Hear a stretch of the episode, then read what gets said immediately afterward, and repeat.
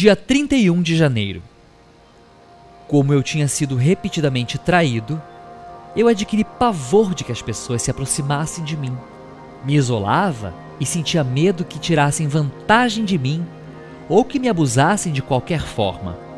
O isolamento foi minha proteção durante o uso dos vícios. Isso me protegia de ouvir críticas e me protegia de ser manipulado. Dessa forma, não podia contar com quem quer que fosse para me apoiar ou me confortar ou ficar do meu lado mesmo quando eu estava certo em alguma disputa. Cheio de medos, eu vivia atormentado com o dia seguinte. Ou atender ao telefone, ou atender à porta.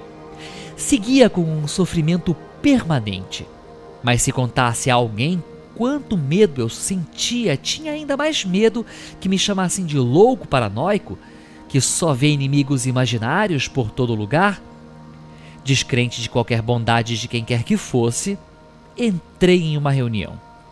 Lá, encontrei pessoas relaxadas, rindo, e exaltavam uma confiança própria e um bem-estar legítimo. Eu queria ser como aquelas pessoas. Então, eles falavam abertamente o quanto sentiam medo que alguém descobrisse o seu vício. Descobrisse que estavam mentindo e que eram uma farsa completa. Eles compartilhavam que falar sobre isso desativava todo o medo que sentiam.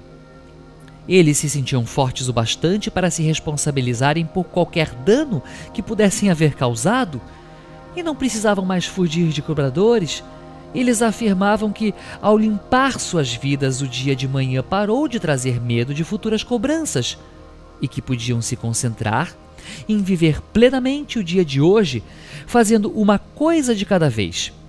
Haviam renunciado à mentira e à necessidade de se esconder, decidindo falar com honestidade, acabar ao medo de ser apanhado na mentira. Nada mais para esconder. Assim, o medo perdeu sua utilidade de proteger a farsa. Acabar a farsa. O passo um me ajudou muito mais do que me libertar do medo de viver encobrindo o meu vício. Ao admitir meu vício, comecei a ter o poder de admitir todas as outras coisas que me paralisavam e me causavam medo. O passo um me libertou do medo e, no lugar do medo, me sugeriram praticar o passo dois. Meditação para o dia.